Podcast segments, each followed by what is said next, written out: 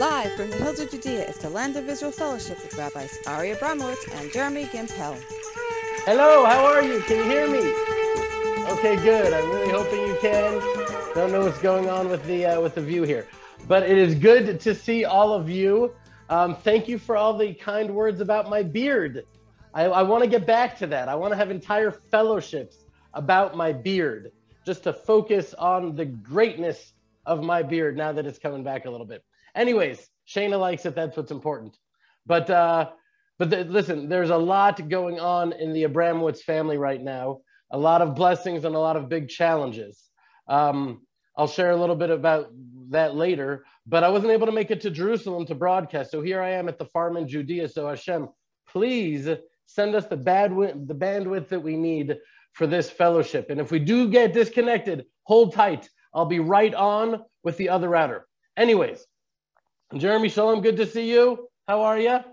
Um, so we, uh, it was really unusually hard for me to know where to start this fellowship. I just felt torn in so many different directions. And I know I say that all the time, but this time it was extreme because on the one hand, we're looking, we're starting the new book of the Torah, right? Sefer Bamidbar.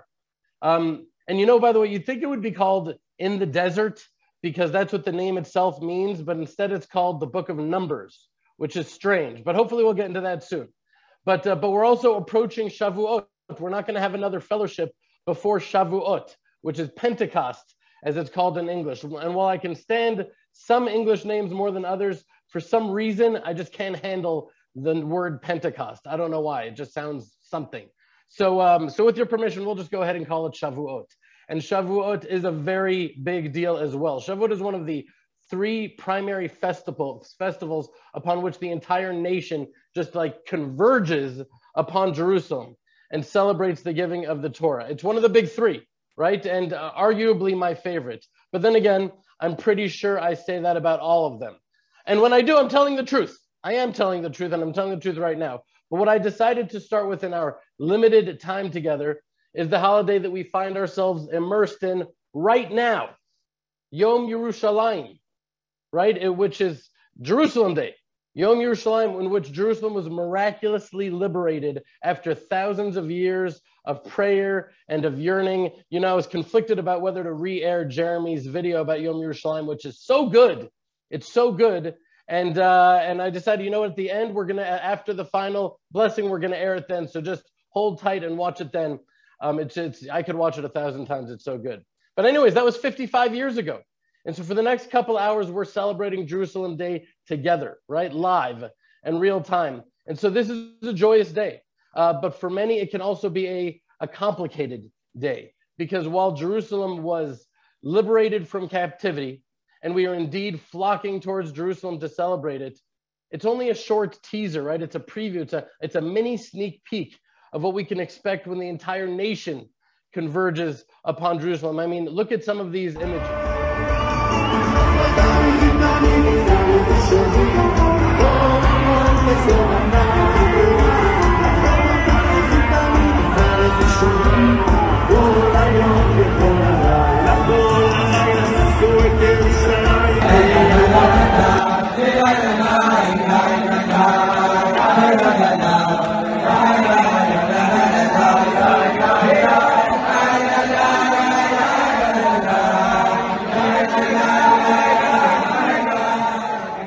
Beautiful, like the singing, the dancing, the tears of joy and gratitude. But um, but you know, it's just it's just not that simple. There are also difficult things going on. It's true.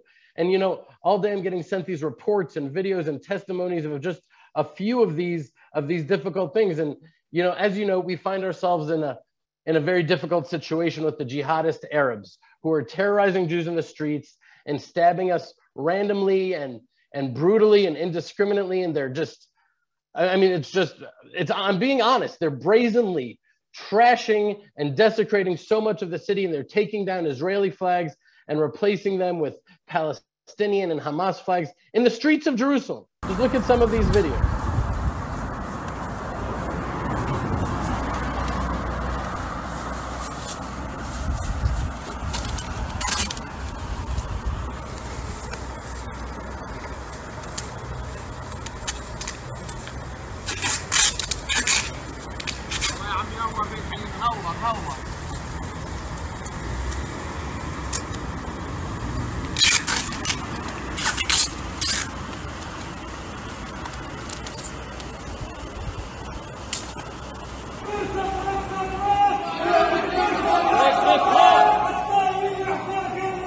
الصاوي يحفر قبرك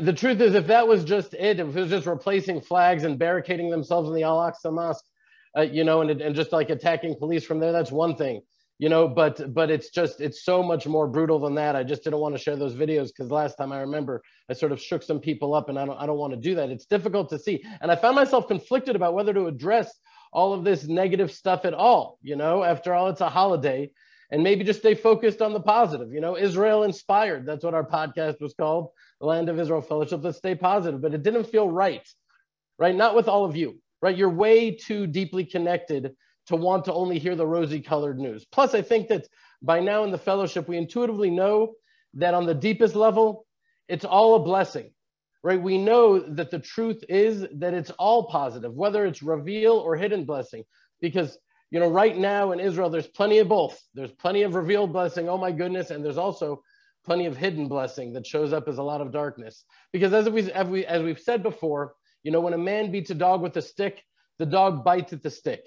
For us to focus our anger and our hatred on these throngs of, of savage jihadi Arabs who are just bringing so much darkness with them everywhere they go, you know, for us to focus on them is really missing the point totally. It's, it's biting at the stick. You know, Hashem is doing something here. He's trying to rouse us from our slumber. And the problem, I really believe, is not with them, it's with us. You know, last week when I was on that VIP tour of the old city that I told you about, something happened that I didn't share with you then. I think I was still di- digesting it. Maybe it wasn't on topic. Maybe Jeremy was behind me, making me paranoid. Don't want to go negative. But, but you know, some of you have reached out to me and you've seen me on the news and you saw that I was actually peripherally involved in, in what happened. But, you know, so here's what happened. Our group, we found ourselves in the Arab occupied part of the old city in a, in a courtyard. And all of a sudden, there was a swarm of Arabs who converged on us, screaming and raising their fists and gnashing their teeth. I'm just telling you, it got really intense really fast. And things got physical almost immediately. I mean, there weren't any weapons out that I saw, but there was hard pushing and shoving and grabbing. And I can tell you that it was not happening from our side. And then right next to me, I saw this Arab woman in, in a burqa grab Nadia Matar's. You know, remember Nadia Matar? She's the founder of Women in Green. It's now known as the sovereignty movement to have sovereignty over Judea and Samaria. Incredible woman. Anyways, this woman grabbed Nadia's arm and pushed her hard back. And, and I'm telling you, as quick as lightning, Nadia just slapped her across the face, stunning her, and yelled in Hebrew, Don't you dare. Now, I'm not a violence lover. I don't love anything like that. But I'm telling you that within one fleeting second, that Arab woman's face transformed from vile hatred to fear. To, there's just no question about it. It was the blink of an eye. And then the riot police rushed in and separated everybody. But the image of that split second transformation right before my eyes will always be with me. Because, you know, a number of you have expressed to me personally, one on one, your, um, your, your loving disappointment with Israel that we tolerate so much evil in our midst, right? That we don't strike back in righteous and holy indignation against what is unquestionably evil, evil behavior. And my answer to that is I believe that, that that's actually what this is all about. You see, it isn't that our nation is weak. What's happening, this, this humiliating daily desecration of fleeing from abuse and attacks, it's not an accurate representation of the people. What we're dealing with, to be honest, is an epically corrupt leadership. And I'm not going to get into the politics of things. I don't want to get into politics. But the prime minister got five out of 120 seats, and he's the prime minister of Israel. And so basically, he cheated his constituents in one of the most flagrant, corrupt ways I've ever seen a leader do, largely by forming a party with Arab anti Israel parties and exactly what he vowed not to do. But listen, the point here isn't about politics. My point is that the nation of Israel is strong. The nation of Israel is really, it's like a lion that is ready to pounce. You know, when Shana and I were trying to decide on a name for our son, one of the ideas I was considering was the name Kfir or Lavi or Gur or a, a number of others that mean the same thing. Lion, right? Lions at different stages of their lives, different types. But I found myself wondering why Hebrew has so many different names for lion. And I think the answer is because in our hearts, the nation of Israel is a lion. And this Arab jihadist world is making a terrible mistake by misunderstanding our hesitance to use strength and force and our reluctance to strike against their evil with, with strength and decisiveness. The mistake they're making is that they're confusing our kindness with weakness. And this is a mistake which I believe in my heart they will be disabused of very soon because we are a lion. And I'm talking about the nation as a whole. We're a lion and we're ready to pounce. And when we do, they will share the disorientation and the confusion. And they will re- really, the fear that I saw in that woman's face when she received that slap across the face, you know, those of you, a lot of you have come to Jerusalem. You've been here before. You've walked through the streets of Jerusalem. You've seen the statues of lions. I just took a few of those pictures together because lions are one of the symbols of Jerusalem, not only because of Judah's sign being the lion of Judea, but the, the lion signifies the royalty and the majesty upon the city of God's eternal kingdom. And that's why I believe that Yerushalayim is the epicenter of this violent intensity and, and all this tension. The reason that Jerusalem is the source of all the hatred and division is because Jerusalem will soon also be the source of the love and the peace that will sweep over all of humanity. I know it and I see it. And when I see these Arabs, that is what I yearn for. I don't yearn for them to get punished or to be set straight. I yearn for brotherhood and friendship and love. That's what I yearn for. Anyways, because Yerushalayim, Yerushalayim, the city of peace, of wholeness, of completion, of oneness, of brotherhood, it's hard to imagine, but it's true. If the world is composed of all these balances, as, we, as, we've, as we've seen discussing and we've discussed in the past fellowships, then the pendulum will swing to the opposite extreme of love and harmony. And that's going to happen very, very soon. We've shared this before, but, uh, but if there's ever time to share it again, it's right here and right now. And I want Jeremy to actually elaborate further on his thoughts about Jerusalem. But many of you are new in the fellowship. So I want to share this idea because it's very dear to my heart that Yerushalayim, the word Jerusalem, it ends in ayim, because when a word ends in ayim, it means that there's a pair right? Yad Yadayim, Ayin Einaim. Yerushalayim ends in Ayin because there are two Jerusalems, Yerushalayim Shalmala and Yerushalayim Shalmata, the, the heavenly Jerusalem and the earthly Jerusalem. It's in Jerusalem where heaven and earth connect. It's the portal. It's the bridge. It's the it's the bridge between the sublime and the imminent. You know, in our house of prayer, which many of you have been to, and hopefully all of you will be too soon, we have this beautiful Aron Kodesh. I showed you pictures of it last week. It's the, the new ark that we have the Torah in. And we have these stones collected from the four holy site, cities in the land of Israel. And each one of these cities represents one of four natural elements. So, who can tell me what those holy cities are and the elements they represent? I'm looking right now at the chat. Who's got it? What are the four holy cities and what elements do they represent? Okay, so there's Tzfat, right? Tzfat, the city of Tzfat, that's air. When you're in Sfat, you just know it. Tiberias is water, right? The Kinneret, the Galilee. Hebron is earth, and Jerusalem is fire. And so, why is Jerusalem fire? Not only, you know, not only does Jerusalem summon these images of, of the fire on the altar of the temple with the smoke ascending in this perfect pillar, regardless of the winds. You know, the but the fire itself is exactly that element. It emerges. What is fire? Think of a candle, right? It emerges from a wick that's connected to, let's say, olive oil or a source of fuel. And so the fire is connected to the world below, but it's constantly striving upwards, right? It's yearning to go higher and higher and return to its source. But all the while, it's converting this physical substance of this world to a higher dimension. That's the nature of fire. And that's the nature of Yerushalayim. And that's why I want to pray together for Jerusalem at this moment for Israel and for Jerusalem. And this is a special prayer that I want to pray with you because, you know, we have special commemoration of the miracles of Hanukkah and of Purim in our special Amidah prayer meditation that we do every day. And when it's Hanukkah Purim, we have these special prayers that we've said for thousands of years for these special days. So there's uh, many modern day sages, including Rabbi Jonathan Sacks, may his memory be a, a blessing, who have composed this prayer to be joyfully recited in our prayers on Yom HaAtzmaut, and I think very much applies to Yom Yerushalayim as well. So before introducing Jeremy to share his thoughts, I thought we could all pray this together.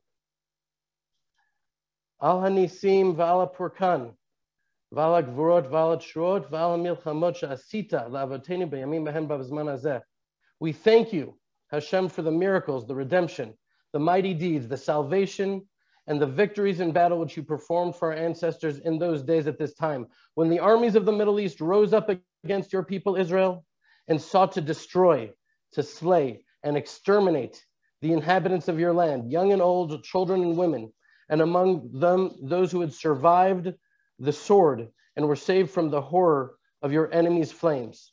One from a city, two from a family, hoping to find a resting place for the soles of their feet in your land that you had promised them.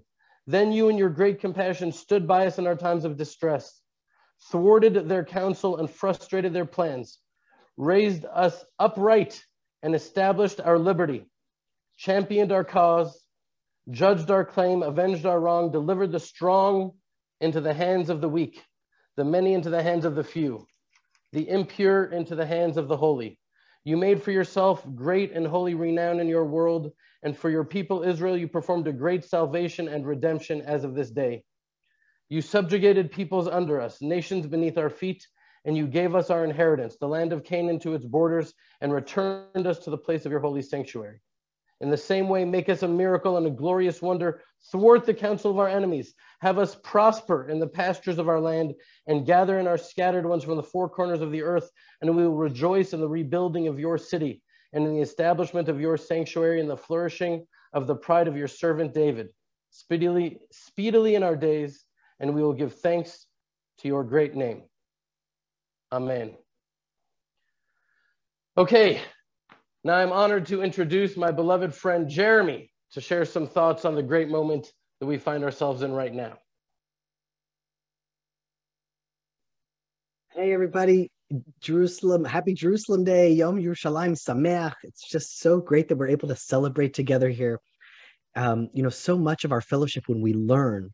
So we take these lofty ideas in the Torah, we take these stories, and we find the symbolism in them, we find the meaning in them, we find in them guidance for how to live our lives. We take the stories as blueprints of really what it's teaching us about how to live better in the world. And Jerusalem is an idea. But on Jerusalem Day, we also remember that Jerusalem is a very real reality.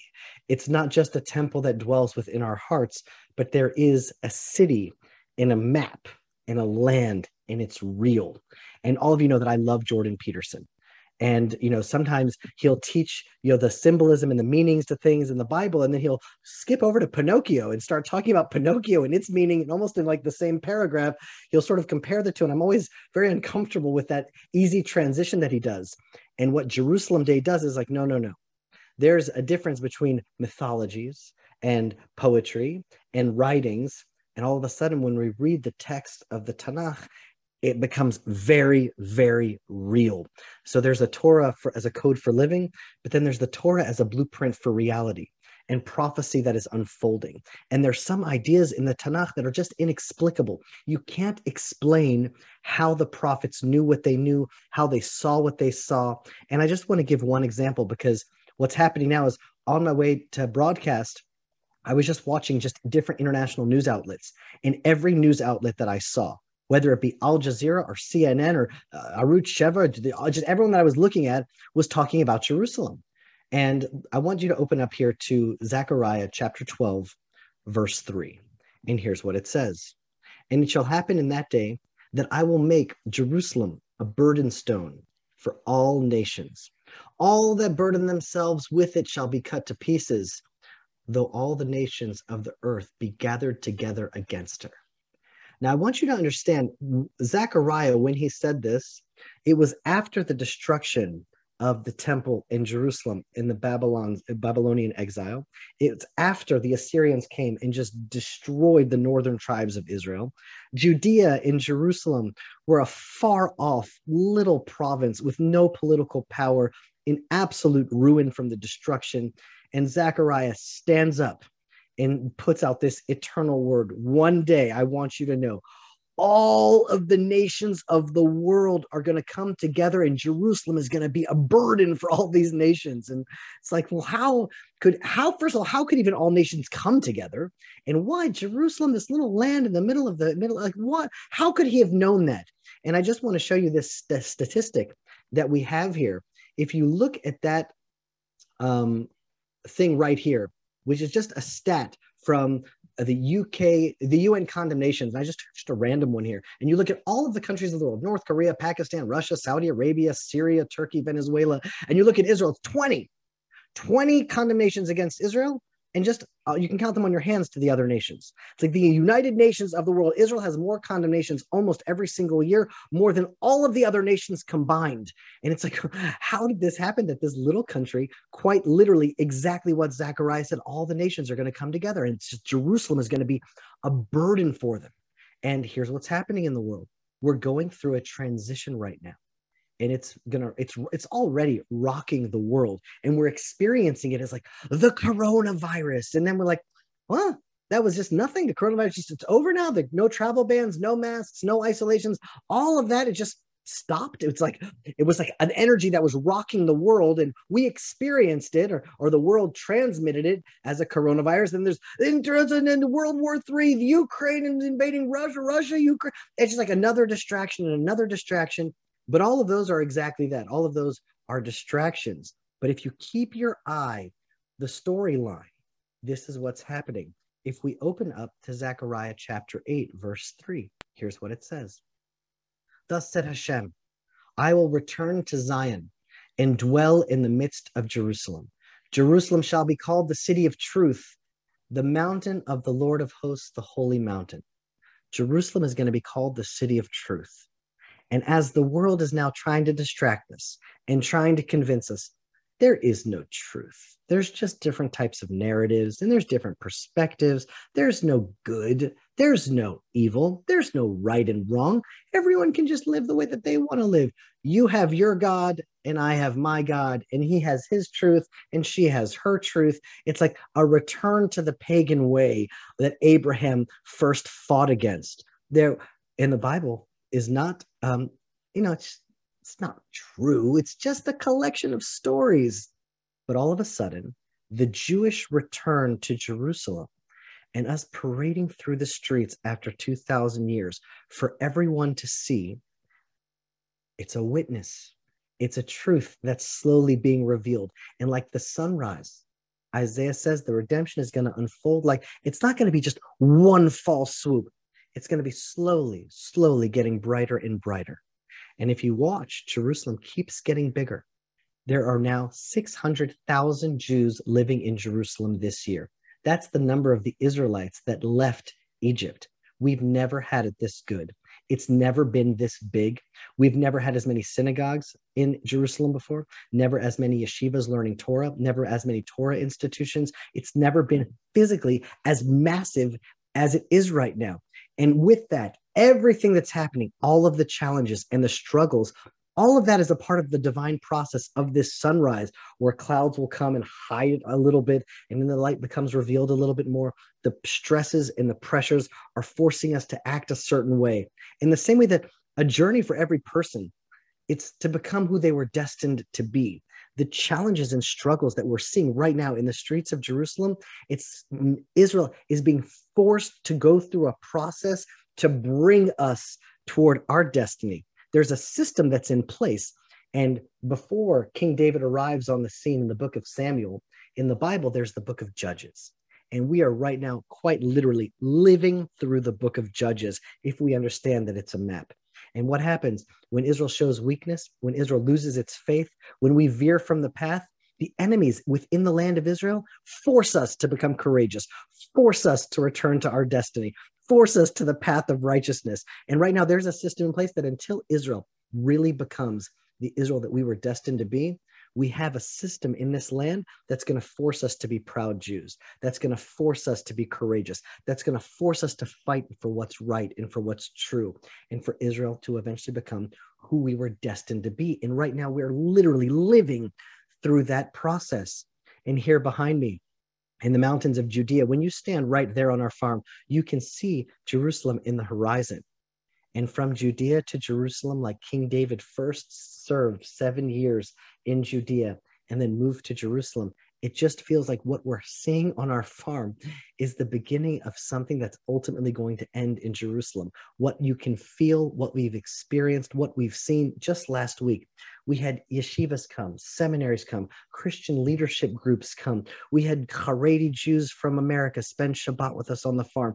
We had Sephardic Jews. It's like a whole mishmash of all of these amazing people. And the one common thread through all of them is that all of us are believers in the God of Israel from different backgrounds, different understandings, different ways of living, different ways of being. But there is a huge umbrella that kind of covers all of us.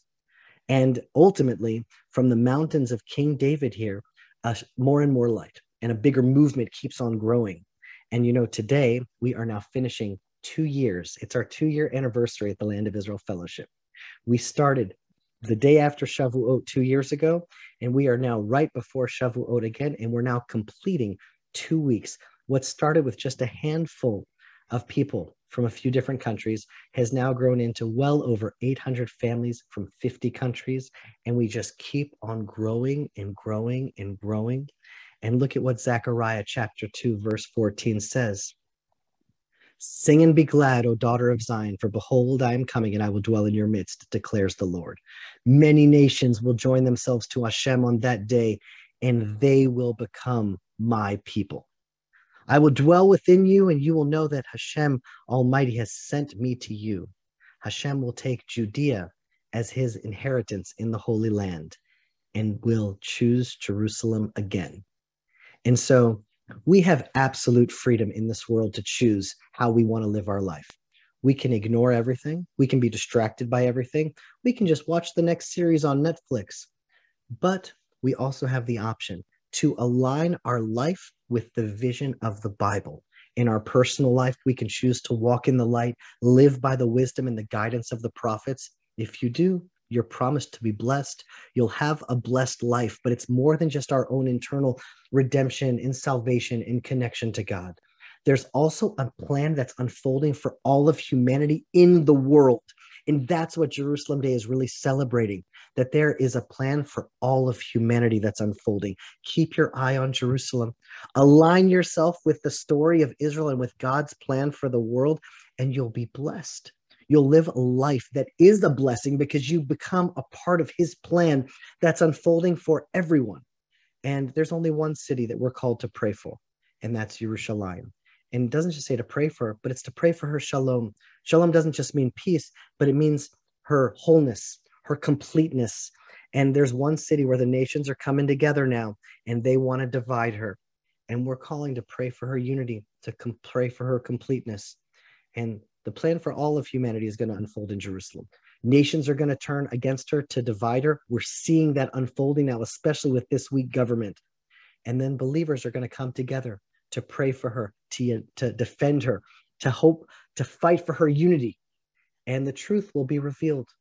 Who runs the world? Jerusalem is the center stage, and it's the beacon where God's truth is being revealed and will ultimately be revealed. Jerusalem is going to be called the city of truth for everyone to know that the world is not random, but there is a plan and God is alive and well, and Jerusalem is continuously being established as this kingdom is being built. So I just want to wish everyone a happy Jerusalem Day. And what a spice cart that we're celebrating Jerusalem Day at our second anniversary together. So, with that, I just want to bless us all that two years ago, we started a small project and it has literally not only transformed the mountains here in Judea, but it's slowly but surely spreading its branches around the world. And after Shavuot, Bli Neder, I plan to start a new teaching, a new chapter for the fellowship. So you are going to stay tuned for that as we enter into the third year. You're not going to want to miss it. And so I bless us all that we are able to gather together, united in Jerusalem, dancing in the streets soon in our days. So happy Yom Yerushalayim, everyone.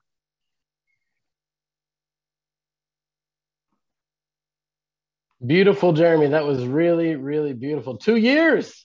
That is very exciting. And I love that prophecy. It's one of my favorite prophecies from chapter two of Zechariah.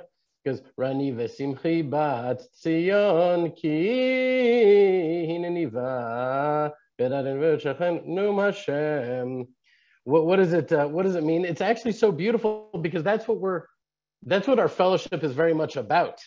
You know, it's it's about really bringing us together and taking the walls down. And when the prophet says that there will be the righteous of the nations will a- attach themselves to the house of Israel, and they will be for me like a nation.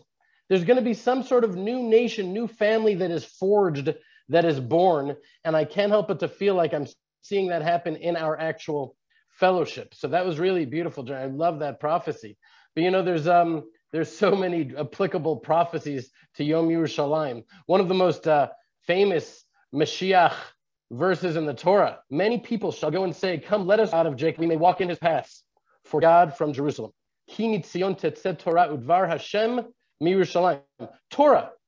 Torah is going to come from Jerusalem. What does that mean? It means at the simplest level that Jerusalem isn't just a normal city, right? It has a purpose, it has a mission, it's an idea, Jerusalem is the geographical manifestation of the Torah itself, which brings us to the great holiday that's rapidly approaching. I sort of wish we had a fellowship before Shavuot so we could do the entire fellowship on Shavuot, but it really comes out over next Shabbat and Sunday. So the holiday of Shavuot. So I, I want to share with you about this because there's just so much writing on it. That it's what our fellowship is about and there's so much potential to be harnessed that it would just be tragic if we let it slip through our fingers. Because as we remember, nearly every Jewish holiday, right, we talk about all the time that these moments in time are not isolated commemorations of events that happened thousands of years ago, but rather time ascends like what? Like this helix of repeating cycles, which are illuminated by the biblical roots at the foundational level of the spiral. So the same energy from the biblical root infuses our time even now. And so we're not commemorating the receiving of the Torah. We're actually receiving the Torah. That is the energy in the world. We're receiving the Torah. And that is why so many of us from around the world really go to great lengths to participate in the custom of staying up all night to learn Torah.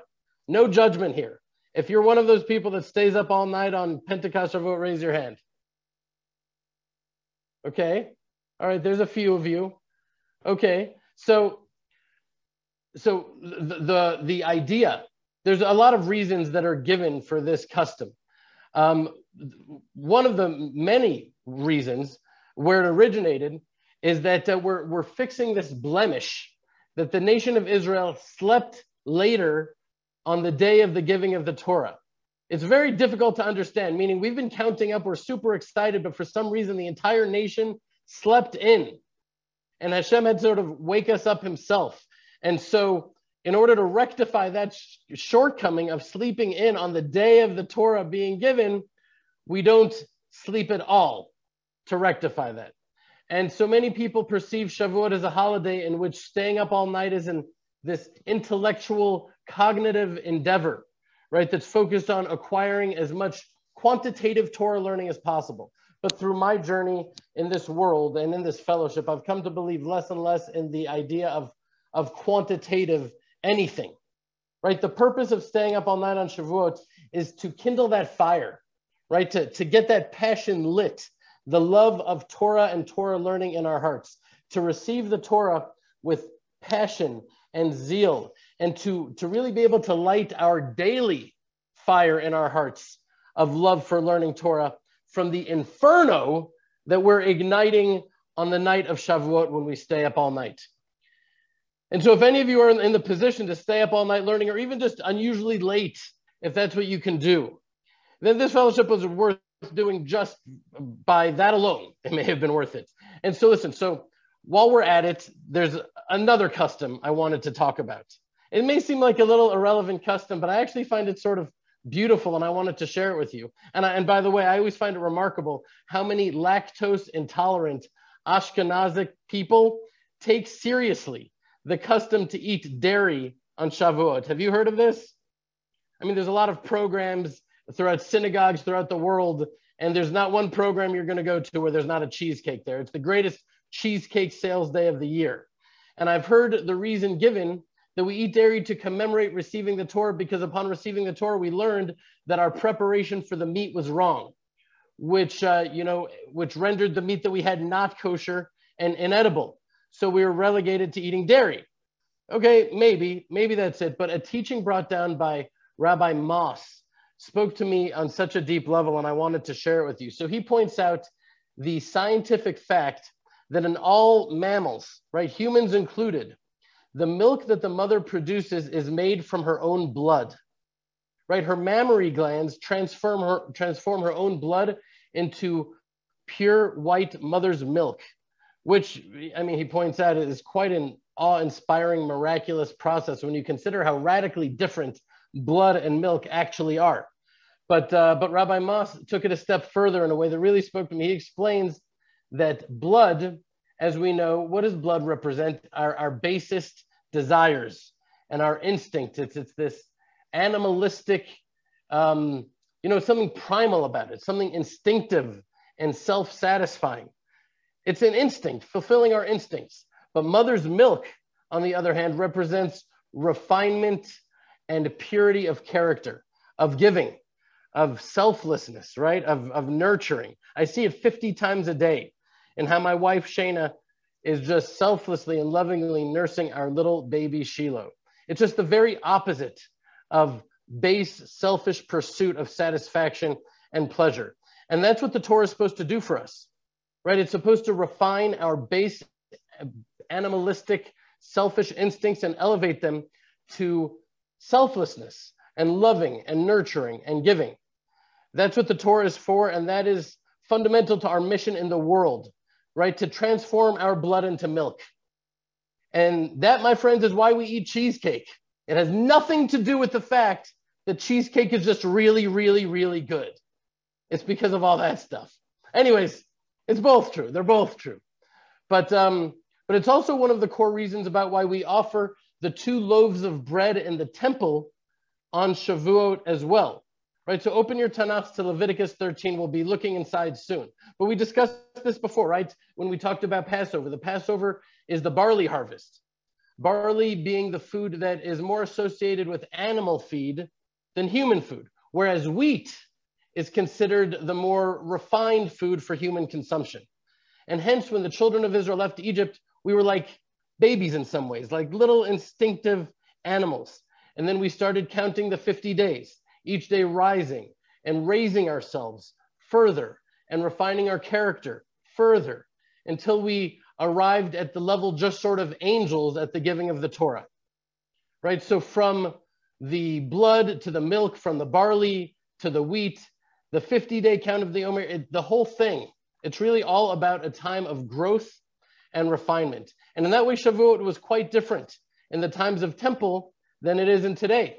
And it's really worth reflecting on considering that, please God, we're approaching the times of the third temple. May it be soon. So let's start thinking about what it was like then in the third temple. So in temple times, Shavuot was called Shavuot, that's true, which means weeks, counting the weeks, right? But, uh, but it was also called Chag HaKatzir, as we see in Leviticus 23, which means the holiday of harvest, because it was coincided with the wheat harvest. Tabitha, keep that, that up, keep that up. And it was called Yom HaBikurim also, which we see in number 28, which means the day of produce, because the first wheat offering was offered in the temple when we would bring the shtelech and the two loaves of bread. So let's look in, at this uh, slide in Leviticus 23, chapters, uh, verses 16 to 21. To the next day after the seventh Sabbath shall you count 50 days, and you shall offer a new meal offering to the Lord. You shall bring out of your habitations two wave loaves of two tenth deals. That's a, an amount. They shall be a fine flour. They shall be baked with leaven. They are the first fruits to the Lord. And you shall offer with the bread seven lambs without blemish of the first year, and one young bull and two rams. They shall be for a burnt offering to the Lord with their meal offering and their drink offerings, an offering made by fire of sweet savor to the Lord. Then you shall sacrifice one kid of the goats for a sin offering, and two lambs of the first year for a sacrifice of peace offerings. And the priest shall wave them with the bread of the first fruits. For a wave offering before the Lord with the two lambs, they shall be holy to the Lord for the priest. And you shall proclaim on that same day that it may be a holy gathering to you. You shall do no labor in it. It shall be a statute forever in your dwellings throughout your generations. Right? So, uh, Rav Baruch Altain of Chabad, he really goes into this very beautifully. We, we saw it in the last verses. The lambs and the loaves were waved in all four directions. Right? Just picture that. These Kohanim, these priests, there's so, just something so beautiful about it. Right? So the, the, the, lambs were slaughtered and the two loaves were eaten by the Kohanim. But when I picture this, these Kohanim taking these loaves of bread and just waving them in the different directions, there was, I don't know, it just, it just touched me because I just compared it in my mind to everywhere else in the world in those times. These, these backwards, primitive idolaters that were offering their sacrifices, right?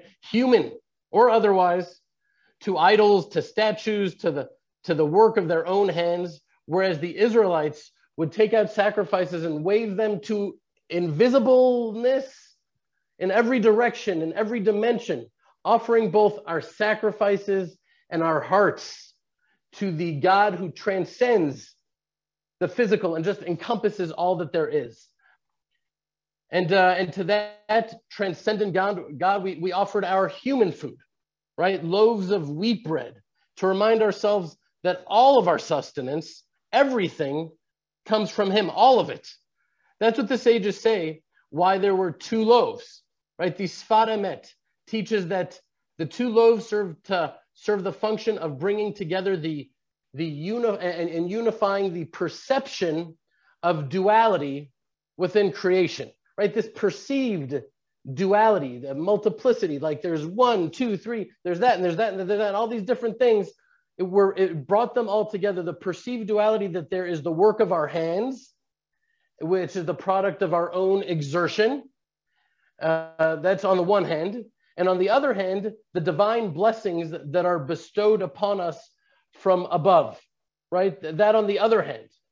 And on the anniversary of the giving of the Torah, we have, we wave both loaves representing these two seemingly different domains of our life to remember that the deepest truth that the Torah teaches us, that the two are one, that both of them come from God.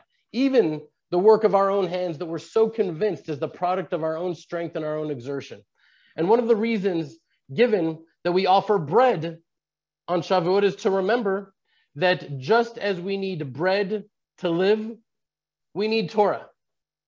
It's not a, a one time thing in the past from an ancient document we need to renew our vows and our commitments every year. It needs to be always renewed and revitalized and refreshed. It's, it's the need for Torah is the most primal need for our souls, just as food is for the body. Which brings us to where the Torah was given, right? Which it just happens to be is the name of the book of the Torah that we just began, right? Bamidbar in the desert. Now, there are many reasons given for why the Torah was given in the desert, right? There are no distractions, there's nowhere to divide our attention up. That the desert is a place of trust, for example, as the prophet Jeremiah says in chapter 2, right? In which we followed Hashem into the desert, into a, a land that was unsown, into an Eretz Lozruah, into a land that was unsown. Jeremy actually has that verse above the entrance to his house because of Tehillah following him into the land unsown. And then once he did it, I couldn't do it. He took the idea already. It was a good idea, pretty romantic. But anyways, there's no there's no natural resources in the desert that one could depend on to survive, right? Without faith, the desert is just a, a death sentence. And they used to actually send people into the desert for a death sentence. It was the same thing.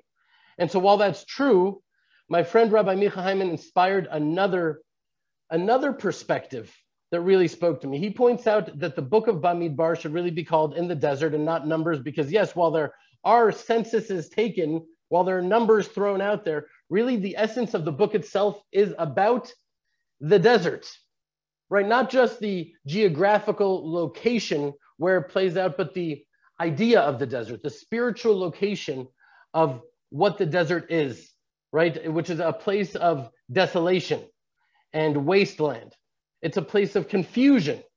The desert is a place where nothing grows, right? You're in the middle of the desert. What's south? What's north? If you don't know how to look at the stars, there's nothing to tell one way from the other. You're just confused. Nothing is growing there. You, you don't see the fruits of your labors. Everything seems futile. Everything seems out of your hands. It's disorienting and it's just confusing at its core. And there's just so much confusion in the entire book of Bamidbar. It's maybe the most confusing book not only when you're reading it sometimes, but for the nation of Israel that was enduring it. The nation of Israel went from being redeemed from Egypt and on their way to the promised land to all of a sudden being destined to die off in the wilderness as they suffer from plagues and punishments, which really they, yes, they did bring it upon themselves. That's true. But it was also a product of the, of the very disorientation and confusion that the desert represents. But in that desert of confusion, that is where Hashem gives us the Torah.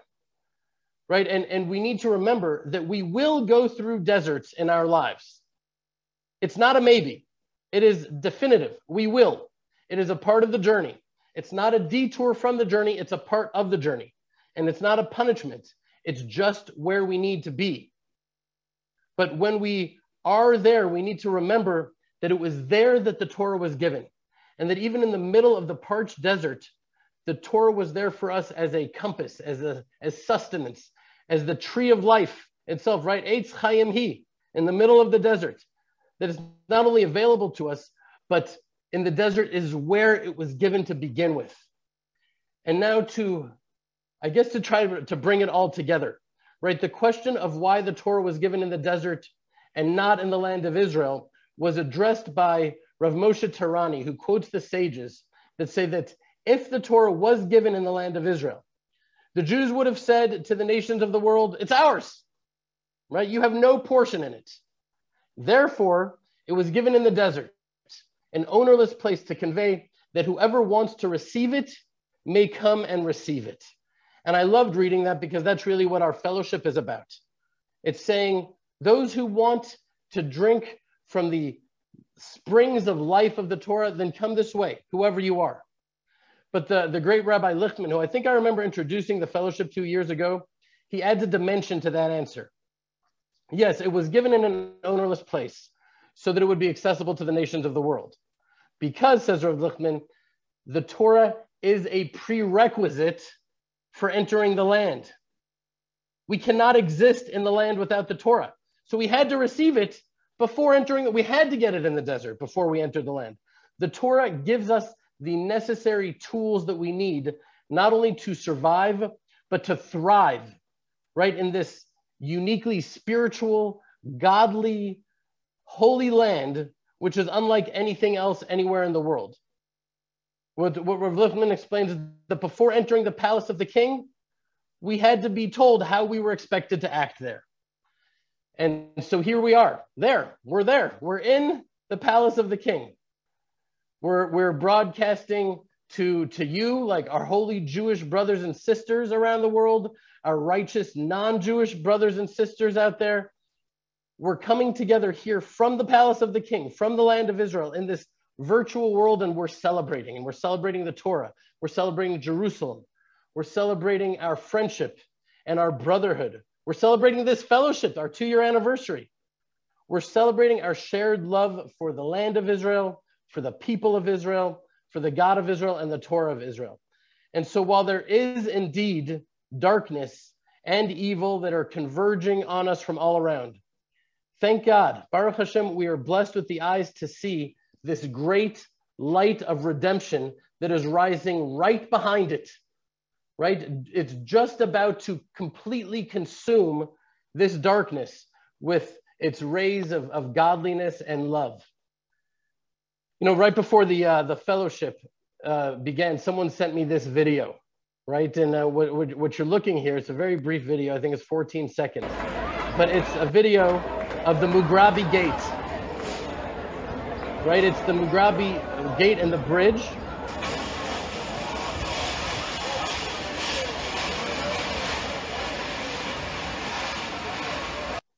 It's filled with Jews, Jews, and also I'm sure there are many of the holy non-Jews of the world that are waiting, that are patiently waiting, that are waiting to ascend to the Temple Mount. And not just to the Temple Mount, they're waiting for the temple. They're waiting, we're waiting, the whole world is waiting. Whether they know it or not, the whole world is waiting. So Hashem, it's so clear that you've started this process, but the journey is just taking so long and it's so painful. So for your sake, Hashem, for your great name's sake, in the honor of our forefathers and our foremothers, or even just out of pure compassion for us, Hashem, please send your righteous Mashiach to the world so that we can replace all the anger and the fear and the hate with compassion and blessing and love. May it be soon. And uh, and so I want to bless all of you, but first I want to just open up and share with you something that's going on in my life and in my heart that's very difficult. Uh, I want to share that with you at this point because I'm I'm asking for your prayers. Um, and it's for my father, right? Mordechai Herschel Ben Chaya. It's so overwhelming what's happening to me. I, it's difficult to express. Since I'm a little tiny baby, I look at my father like just the hero of the world, the strongest, most incredible, powerful Jew that I know. And he was just checked into the hospital in Shaarei Tzedek for tests. And there's just a lot of stuff that's going on, and it's really painful to see. And so I, I, uh, I request your prayers that he should, should have a complete recovery. And may all those in this fellowship that are needing healing and recovery be gifted with a refuah shlema, with a complete healing. His name is Mordechai Herschel ben Chaya. I'll say it again, Mordechai. You could say Mordecai if you can't do the cha. Mordecai Herschel ben Chaya. And so we should all pray for each other. The whole world needs a lot of healing. And now before the uh, this the great blessing, for those who, who would like, just reminding you that at the end of this fellowship, we will be re-airing Jeremy's powerful Yom Yerushalayim video. So, so hang on for that. So now for the uh, for the great blessing that I love so much, arguably the highlight of every week's fellowship. It's as you know the the blessing that the high priest bestow upon the Jewish people, and being that we're a nation of priests. I'm not a priest myself, but I'm a nation of priests. It's my honor to express these words of blessing from my heart and from the words of the Torah and of God Himself to all of you. Yivarechecha Adonai v'yishmarecha. Ya'er Adonai panav elecha v'yichuneka. Yisa Adonai panav elecha v'yisem shalom. May Hashem bless and protect you. May Hashem make His face shine upon you and be gracious to you. May Hashem lift up his countenance upon you and give you peace. Amen. Love you, my friends. Shalom, shalom. To join the Land of Israel Fellowship, to attend our live interactive Zoom sessions, to participate in the Fellowship Connection Q&A events, or even just to binge on past sessions, click on the link below or go to thelandofisrael.com backslash fellowship and join our family of hundreds of people from around the world broadcasting light from the land of Israel live from the Judean frontier.